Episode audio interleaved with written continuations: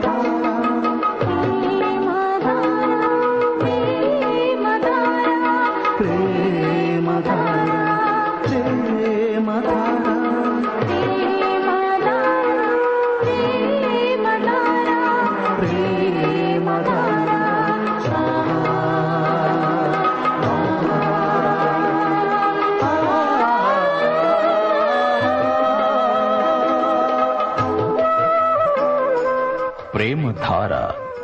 ప్రేమధార Bible అధ్యయన పాఠశాల.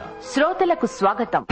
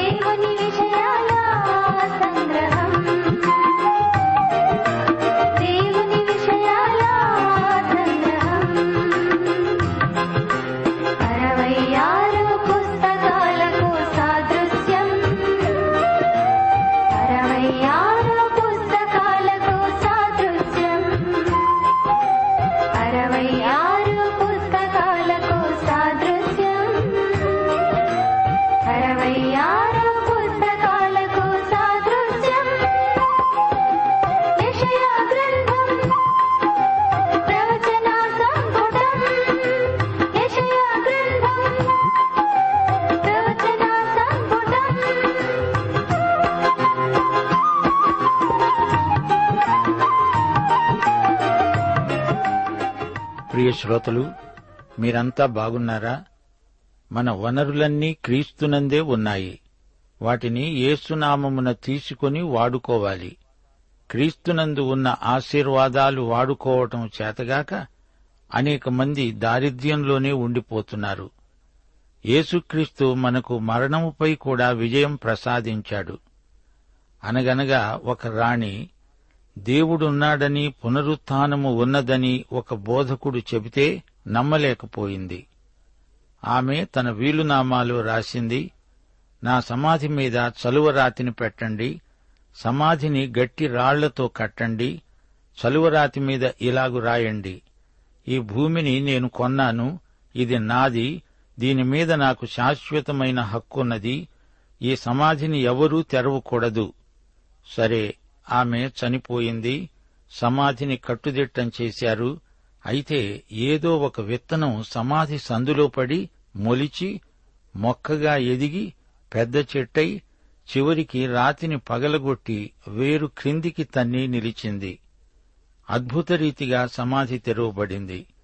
శ్రోతలు యేసు ప్రభు సమాధి నుండి మూడో దినాన మృత్యుంజయుడై లేచాడు.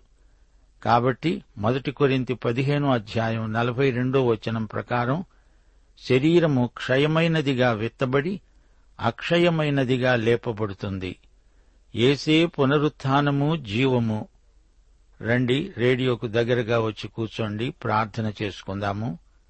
మహిమగల మా తండ్రి కృపాభరితుడవైన మా దేవ నిన్ను స్తుతిస్తున్నాము మహిమపరుస్తున్నాము. మహిమా ప్రభావములు నీకే ఆరోపిస్తున్నాము. మా శ్రోతలను ఆశీర్వదించండి. వారి కుటుంబాలను వారి బిడ్డలను బంధుమిత్రాదులను కనికరించి ఆశీర్వదించండి. ప్రతి ఒక్కరికి అందరికీ యేసుక్రీస్తే ప్రభువని గ్రహించగలిగేటట్లు కనువిప్పు కలిగించండి. మా దేశమును దేశ ప్రజలను పరిపాలకులను ప్రజానాయకులను ఆశీర్వదించి బలపరచండి. మా దేశమందు శాంతి భద్రతలు నెలకొల్పండి. నేరస్తులు దౌర్జన్యకారులు మారుమనస్సు పొందినట్లు సువార్త ప్రకాశము వారిలో పరివర్తన కలిగించున్నట్లు సహాయం చేయండి. వికలాంగులను కనికరించండి వితంతువులను ఆదరించండి. విద్యార్థులకు నీవే జ్ఞానమై ఉన్నావనే అవగాహన కలిగించండి. సంఘాలను ఉజ్జీవపరచండి సువార్త సేవను విస్తృతపరచండి. సంతానహీనులకు గర్భఫలము దయచేయండి. పిల్లలను పెంచే కృప తల్లిదండ్రులకు అనుగ్రహించండి. నేటి వాక్యాశీర్వాదములు మాకందరికీ అనుగ్రహించి నీవే మహిమ పొందుమని యేసుక్రీస్తు వారి శుభప్రద నామమున ప్రార్థన చేస్తున్నాము తండ్రి. ఆమెన్.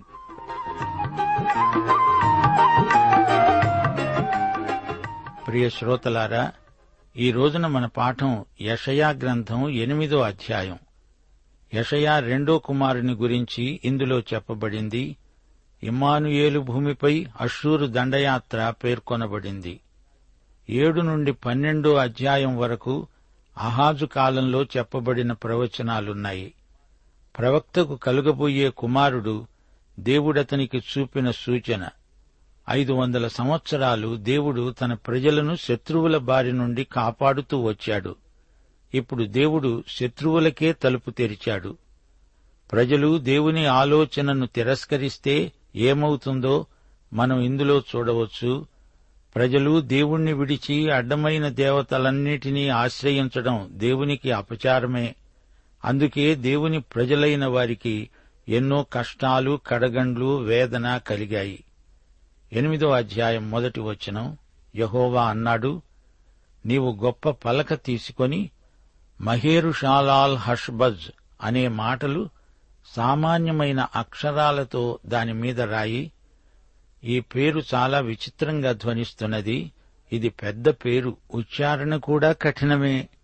దేవుడు యషయా కుమారులకు ఇద్దరికీ ఇలాంటి పేర్లే పెట్టాడు. ఎందుకు? పద్దెనిమిదో వచనంలో దానికి కారణం చెబుతున్నాడు. ఇదిగో నేనును యహోవా నాకిచ్చిన పిల్లలును కొండమీద నివసించే సైన్యములకు అధిపతి అయిన యహోవా వలని సూచనగాను మహత్కార్యములుగాను ఇస్రాయేలీయుల మధ్య ఉన్నాము. మహేరుషాలాల్ హష్బజ్ అంటే త్వరితముగా దోపుడవుతుంది ఆతురముగా కొల్ల పెట్టబడుతుందని అర్థం. దేవుని ప్రజలకు శత్రువులెవరో వారు దేవునికి శత్రువులే. రోమా పత్రిక ఎనిమిదో అధ్యాయం ముప్పై ఒకటో వచనం దేవుడు మన పక్షమున నుండగా మనకు విరోధి ఎవడు? యషయా కుమారుని పేరు ఆహాజు రాజుకు ఒక సందేశం. అహాజు రాజు దేవునికి అనుకూలుడు కాడు. దేవుడు ఆహాజుతో మాట్లాడుతున్నాడు. యషయా కుమారుని పేరే దేవుని మాట.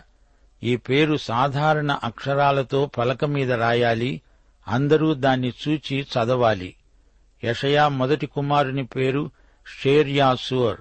అనగా శేషిత ప్రజ తిరిగి వస్తారు. ఇప్పుడు రెండో కుమారుని పేరు మహేరు షాలాల్ హష్బజ్. అనగా త్వరితమైన దోపిళ్ళు ఆత్రంగా కొల్లగొట్టటం. అనగా దేవుడు నీ శత్రువులను ఓడిస్తాడు అని అర్థం. రెండో వచనం నా నిమిత్తము నమ్మకమైన సాక్ష్యం పలకటానికి యాజకుడైన ఉరియాను ఎబెరెక్యాయు కుమారుడైన జకర్యాను సాక్షులుగా పెడతానని నాతో చెప్పాడు. ఊరియా అనగా యహోవా నా వెలుగు. జకర్యా అనే పేరుకు అర్థం యహోవా జ్ఞాపకం ఉంచుకున్నాడు ఎబెరెక్యా అనగా యహోవా ఆశీర్వదిస్తాడు. ఈ మూడు పేర్ల సమీకరణం చాలా అర్థవంతమైనది. యహోవా నా వెలుగు యహోవా నన్ను ఆశీర్వదిస్తాడు ఆయన నన్ను మరిచిపోడు. యషయా చేసే ప్రతి పనిలో ఒక సందేశం ఉన్నది ప్రతి సంఘటన ఒక సందేశమే. మూడో వచనం నేను ప్రవక్త్రి దగ్గరికి వెళ్ళాను ఆమె గర్భవతి అయి కుమారుణ్ణి కనగా అతనికి మహేరుషాల్ హష్బజ్ అనే పేరు పెట్టు అన్నాడు యహోవా. ప్రవక్త్రి ఎవరు? ఈమె యషయా భార్య శ్రీమతి యషయ. ఈమె గర్భవతి అయి కుమారుణ్ణి కంటున్నది అతడు పుట్టకముందే పేరు పెట్టబడింది. ఈ బాలుడు నాయనా అమ్మ అననేరక మునుపు అషూరు రాజును అతని వారును దమస్కు యొక్క ఐశ్వర్యమును సొమ్మురోను దోపుడు సొమ్మును ఎత్తుకొని పోతారు అన్నాడు యహోవా. ఈ పిల్లవాడు అమ్మా నాన్న అనకముందే అషూరియులు సిరియాను సమరయ్యను ముట్టడిస్తారు. యూదా మీదికి దండెత్తి రావాలని సూచిన ఉత్తరదేశపు శత్రువు ఇస్రాయేలు చెరగొని పోబడతాడు. ఆహాజు సామర్థ్యం ఇందులో ఏమీ లేదు. దేవుని కృపను బట్టే ఈ విజయం ప్రాప్తించింది. ఐదో వచనం యహోవా అన్నాడు ఈ జనులు మెల్లగా పారే షిలోహు నీళ్ళు వద్దని చెప్పి రెజీనును బట్టి రెమల్యా కుమారుణ్ణి బట్టి సంతోషిస్తున్నారు. కాగా ప్రభు బలమైన యూఫ్రటీసు నది విస్తార జలములను అనగా అశ్షూరు రాజును అతని దండంతటిని వారి మీదికి రప్పిస్తాడు. అవి దాని కాలువలన్నిటిపైగా పొంగి ఒడ్డులన్నిటి మీదను పొర్లి పారతాయి. వీరు షిలోహు నీరు వద్దంటున్నారు. షిలోహు అంటే పంపబడినది అని అర్థం. మెల్లగా పారే నీరు. వీరు దేవుని సమాధానాన్ని వద్దంటున్నారు. షిలోహు నది సమాధానానికి సంకేతం. యూఫ్రటీసు నదీ తీరం అషూరు నివాసమున్న స్థలం. ఈ జలములు విస్తారముగా ప్రవహించాయి. యూఫ్రటీసు నదీ ప్రవాహం తీర్పునకు సంకేతం. షిలోహు ప్రవాహం నెమ్మదిగా పారుతుంది. యూఫ్రటీసు విస్తార జలములు గట్లు పొర్లి పారుతాయి. ఈ రెండు నదుల ద్వారా దేవుడొక సందేశం ప్రకటిస్తున్నాడు. షిలోహు నది సీయోను కొండకు మోరియా కొండకు మధ్య ప్రవహిస్తుంది. అది నెమ్మదిగా ప్రవహిస్తూ సంగీతం పాడుతుంది. అది దేవుని కృపకు చిహ్నం. సియోను కొండ కృప సీనాయి కొండ ధర్మశాస్త్రం. మోరియా పర్వతం అబ్రహాము ఇస్సాకును బలి ఇచ్చిన స్థలం. దావీదు అరౌనా కళ్ళము కొన్న స్థలం అదే. సొలమోను అక్కడే దేవాలయం నిర్మించాడు. అక్కడే గొల్గొతా ఉన్నది. యేసుక్రీస్తు సిలువ వేయబడిన స్థలం. ఇది దేవుని కృపకు సంకేతం. మోరియా కొండపై దేవుడు గొర్రెపిల్లను లోక పాప పరిహారం నిమిత్తమై కనపరిచాడు. అబ్రహాము తన కుమారుణ్ణి అక్షరాల బలి ఇవ్వకుండా దేవుడు కాపాడాడు. కాని దేవుడు తన స్వంత కుమారుడైన యేసుక్రీస్తును శిలువకు అప్పగించడానికి వెనుదీయలేదు. ఇక్కడ దేవుడు అహాజుకు కృపా సందేశం అందిస్తున్నాడు. రాజా నీవు నా వైపు మరలితే నీవు బ్రతికిపోతావు అంటున్నాడు. ఎనిమిదో వచనం కాలువలు పొర్లిపారుతాయి అవి యూదాదేశములోనికి వచ్చి పొర్లి ప్రవహిస్తాయి అవి కుతికల లోతు అవుతాయి. ఇమానుయేలు పక్షి తన రెక్కలు విప్పునప్పటి వలె దాని రెక్కల వ్యాపకము నీ దేశ వైశాల్యమందంతటా వ్యాపిస్తుంది. అషూరు రాజ్యం ప్రవాహమై యూదారాజ్యములోకి ప్రవహిస్తుంది. కాని వారు ఎరుషలేమును హస్తగతం చేసుకోజాలరు తొమ్మిదో వచనం. జనులారా రేగండి. మీరు ఓడిపోతారు. దూరదేశస్థులారా మీరందరూ ఆలకించండి. మీరు నడుము కట్టుకున్నా ఓడిపోతారు. దేవునికి వ్యతిరేకంగా ఒక కూటమిగా ఏర్పడిన రాజ్యాలు ఓడిపోక తప్పదు. యషయా పదమూడో అధ్యాయం నుండి వివిధ జాతులకు దేవుడు చెప్పించిన ప్రవచనాలెన్నో ఉన్నాయి. దేవుని తీర్పు వాటి మీదికి వచ్చి తీరుతుంది. పదమూడో అధ్యాయం నుండి ముప్పై ఐదో అధ్యాయం వరకు దేవుని వాక్యములోని అతి శ్రేష్టమైన భాగం. ఆ ప్రవచనాలలో ఎన్నో నెరవేరాయి. ఏ రాజ్యమైనా ఏ జాతి అయినా దేవుని తీర్పునకు తలవొగ్గవలసిందే దేవుని చిత్తమే నెరవేరుతుంది. దేవుని చిత్తానికి ప్రతికూలంగా వ్యవహరిస్తే తీర్పు తప్పకుండా వస్తుంది. పది నుండి పన్నెండో వచనం వరకు ఆలోచన చేసుకున్నా అది వ్యర్థమవుతుంది. మాట పలికినా అది నిలవదు. దేవుడు మాతో ఉన్నాడు. ఈ జనుల మార్గమున నడువకూడదని యహోవా బహుబలముగా నాతో చెప్పాడు. నన్ను గద్దించి ఈ మాట సెలవిచ్చాడు. ఈ ప్రజలు బందుకట్టు అని చెప్పేదంతా బందుకట్టు అనుకోకండి. వారు భయపడేదానికి భయపడకండి. దానివలన దిగులు పడకండి. యూదా భయపడవలసిన పని లేదు. సిరియా సమరయ్యా ఏకమైనా వారేమీ చెయ్యలేరు ఉత్తరాన వారందరూ ఏకమవుతున్నారు. అయినా యూదా ధైర్యంగా ఉండాలి. అంతేగాని భయపడి వారితో సంధి ఒడంబడికలు చేసుకోకూడదు. ఈజిప్టుతో రాజీ పడకూడదు. తీరా వారు అదే పని చేశారు అరిష్టాన్ని కొని తెచ్చుకున్నారు. పదమూడు పద్నాలుగు వచనాలు సైన్యములకు అధిపతి అయిన యహోవాయే పరిశుద్ధుడు అనుకొనండి. మీరు భయపడవలసిన వాడు ఆయనే. ఆయన కోసమే దిగులు పడాలి. అప్పుడాయన మీకు పరిశుద్ధ స్థలముగా ఉంటాడు. అయితే ఆయన ఇష్రాయేలు రెండు కుటుంబాలకు తగిలే రాయిగా అభ్యంతరం కలిగించే బండగా ఉంటాడు. ఎరుషలేము నివాసులకు బోనుగాను చిక్కు వలగాను ఉంటాడు. ఒకటి కొరింతి మొదటి అధ్యాయం ఇరవై మూడో వచనంలో భక్త పౌలు అన్నాడు మేము సిలువ వేయబడిన క్రీస్తును ప్రకటిస్తున్నాము. ఆయన యూదులకు ఆటంకముగాను అన్యజనులకు వెర్రితనముగాను ఉన్నాడు. మత్తైసు వార్త ఇరవై ఒకటో అధ్యాయం నలభై నాలుగో వచనంలో ప్రభు అన్నాడు ఈ రాతి మీద పడేవాడు తునకలైపోతాడు. గాని అది ఎవని మీద పడుతుందో వానిని నలిచేస్తుంది. నీవు ఈ రాతిపై పడితే రక్షణ రక్షణ కోసం ఆయన మీద పడాలి. అప్పుడు నీకు విశ్రాంతి. ఆయనే పునాది రాయి. ఆయన నీ మీద పడితే అది తీర్పు. నిన్ను అది నలిచి పారేస్తుంది. నీవు ఆయనను అంగీకరిస్తావో తిరస్కరిస్తావో అది నీవు చేసుకోవలసిన తీర్మానం. ఒకటి పేతురు మూడో అధ్యాయం పదిహేనో వచనంలో భక్త పేతురు హెచ్చరిక మీ హృదయములందు క్రీస్తును ప్రభువుగా ప్రతిష్ఠించండి. నిర్మలమైన మనస్సాక్షి కలిగిన వారై మీలో ఉన్న నిరీక్షణను గూర్చి మిమ్మను హేతువు అడిగే ప్రతివానికి సాత్వికముతో భయముతో సమాధానము చెప్పటానికి ఎల్లప్పుడూ సిద్ధముగా ఉండండి. మీ హృదయములలో ఏసే ప్రభువై పరిపాలించాలి. ఆయన మీ హృదయరాజు. ఈ రోజుల్లో ఆధ్యాత్మిక విలువలు రానురాను క్షీణిస్తున్న సూచనలు కనిపిస్తున్నాయి. దేవుణ్ణి గురించి తేలికగా మాట్లాడుతున్నారు. హబక్కుకు రెండో అధ్యాయం ఇరవయో వచనం యహోవా తన పరిశుద్ధాలయములో ఉన్నాడు ఆయన సన్నిధిలో లోకమంతా మౌనముగా ఉండునుగాక. అక్రమము విస్తరిస్తోంది అనేకుల ప్రేమలు చల్లారిపోతున్నాయి. అలాంటి రోజుల్లో మనము ఇప్పుడున్నాము. పంతొమ్మిదో వచనం నుండి దేవుడు మంత్రతంత్రాలను గురించి తన తీర్పును ప్రకటిస్తున్నాడు. వారు మిమ్మను చూచి కర్ణపిశాచి గల వారి వద్దకు కిచకిచలాడి గొణిగే మంత్రజ్ఞుల వద్దకు వెళ్ళి విచారించండని చెప్పినప్పుడు జనులు తమ దేవుని వద్దనే విచారించవద్దా? సజీవుల పక్షముగా చచ్చిన వారి వద్దకు వెళ్ళదగునా శ్రోతలారా ఈ కడవరి దినాలలో ఇలాంటి వైఖరులు ధోరణులు ఎక్కువగా కనిపిస్తున్నాయి.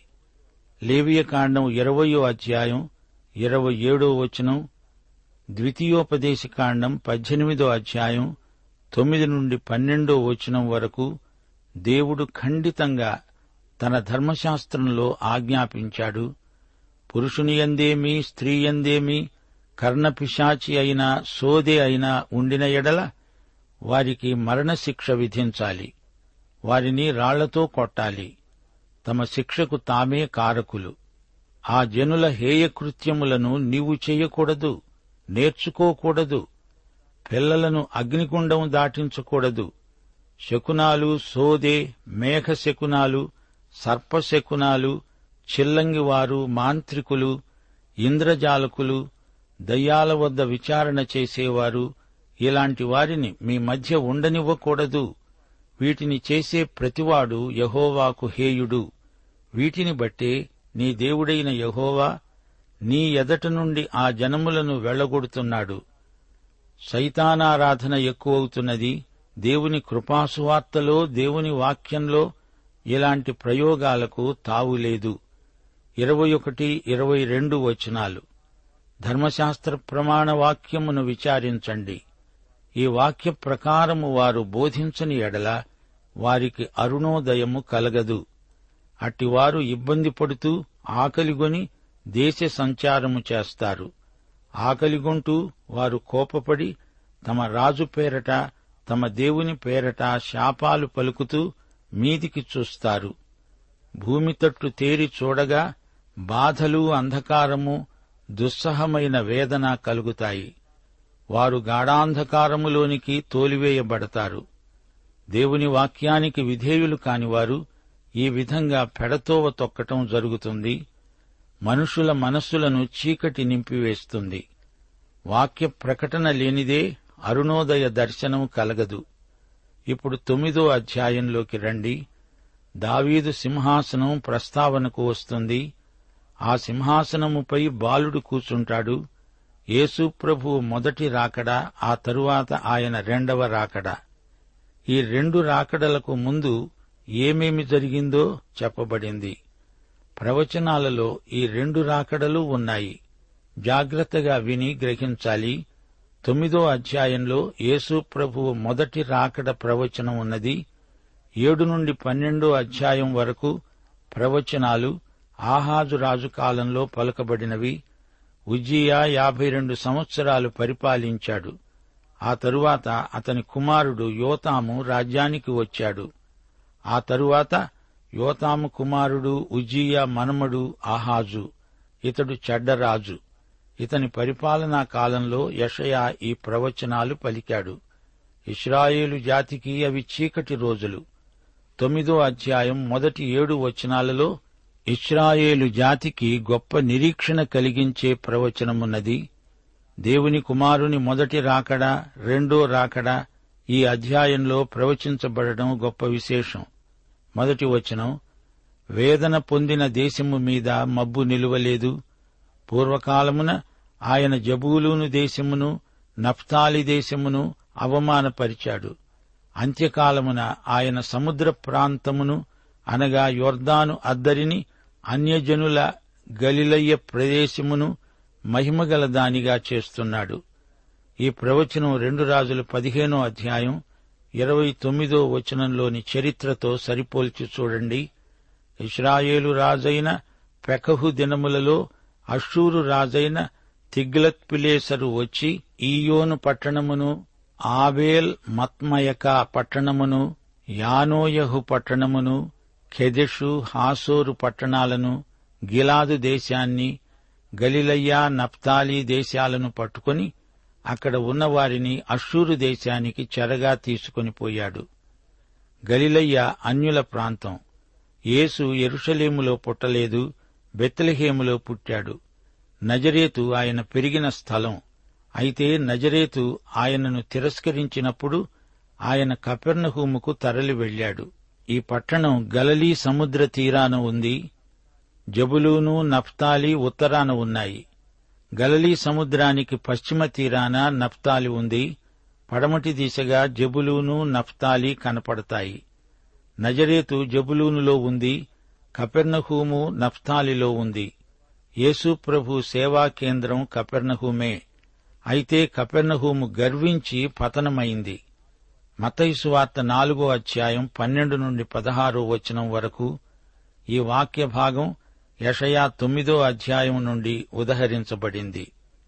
యోహాను చెరపట్టబడ్డాడని యేసు విని గలిలయ్యకు తిరిగి వెళ్ళి నజరేతును విడిచి జబులూను నఫ్తాలి అనే దేశాల ప్రాంతంలో సముద్ర తీరమందలి కపెర్నహూముకు వచ్చి అక్కడ కాపురమున్నాడు. రెండో వచనం చీకటిలో నడిచే జనులు గొప్ప వెలుగును చూస్తున్నారు. మరణఛాయ గల దేశ నివాసుల మీద వెలుగు ప్రకాశిస్తుంది. ఏసే ఆ వెలుగు.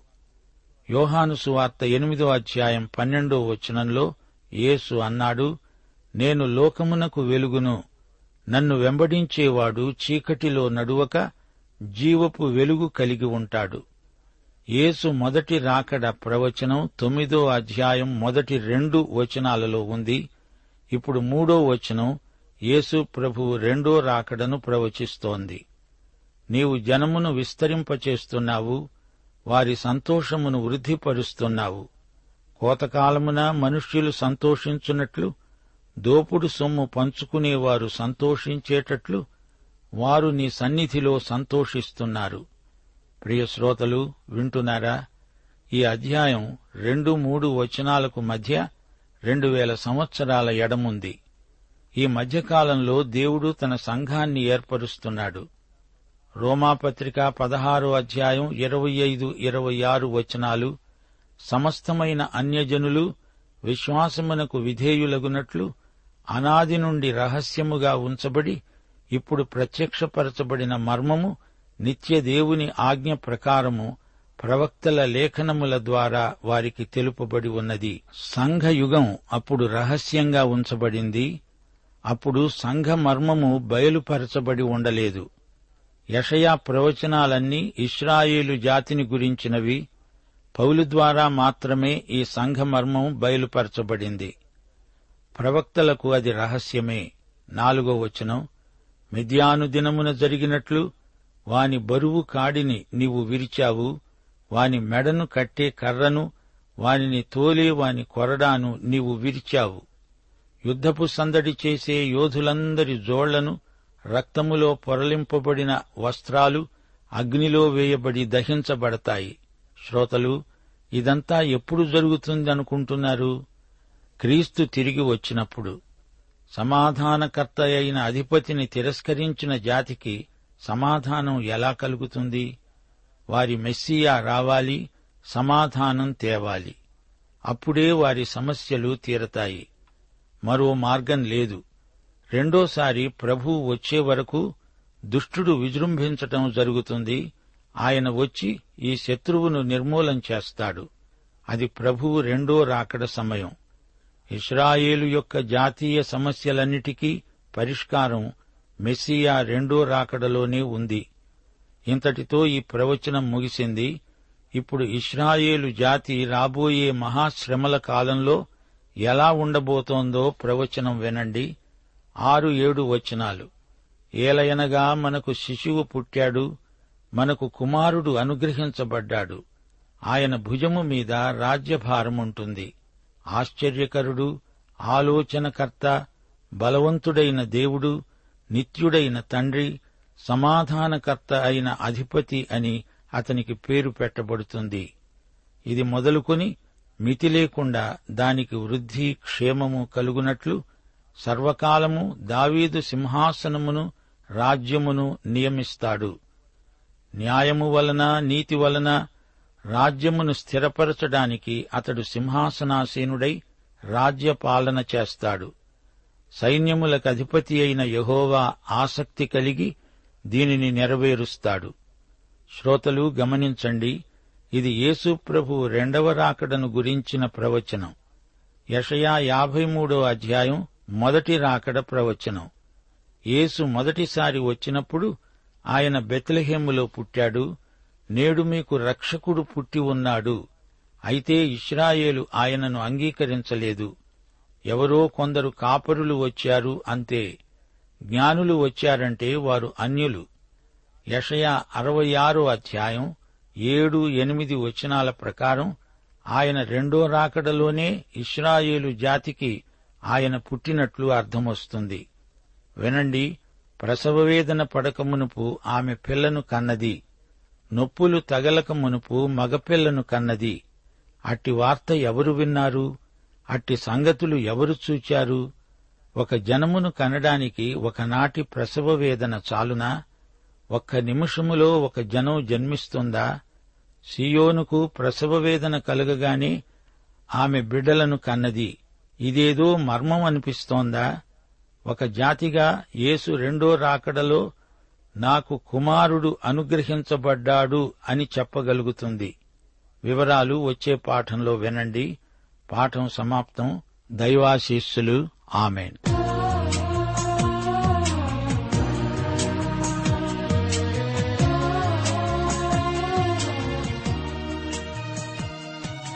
ప్రేమధార బైబిల్ అధ్యయన కార్యక్రమంలో మీరింతవరకు ఏషియా గ్రంథ వర్తమానాలు వింటూ ఉన్నారు. ఈ గ్రంథ ధ్యానాలు మీ అనుదిన ఆత్మీయ జీవితాన్ని మరింత శక్తితో ధైర్యంతో సహనంతో కొనసాగించడానికి సహాయపడగలవని భావిస్తున్నాం. ప్రస్తుతం మీరు వింటున్న ఏషియా గ్రంథ ధ్యానాలపై గొప్ప రక్షణ అనే పుస్తకాన్ని సిద్ధం చేస్తున్నాం. గొప్ప రక్షణ అనే ఈ పుస్తకాన్ని పొందగోరేవారు ఈ రోజే మాకు వ్రాసి లేదా ఫోన్ చేసి మీ పేరు నమోదు చేయించుకోవచ్చు. మా address Premadhara trans world radio India తపాలా సంచి నాలుగు సికింద్రాబాద్ ఐదు సున్నా సున్నా సున్నా ఒకటి ఏడు. మా సెల్ ఫోన్ నంబర్లు తొమ్మిది మూడు తొమ్మిది తొమ్మిది తొమ్మిది ఐదు రెండు ఐదు ఏడు సున్నా. మా email ID Telugu TTB at radio eight eight two dot com. తల్లి అయిన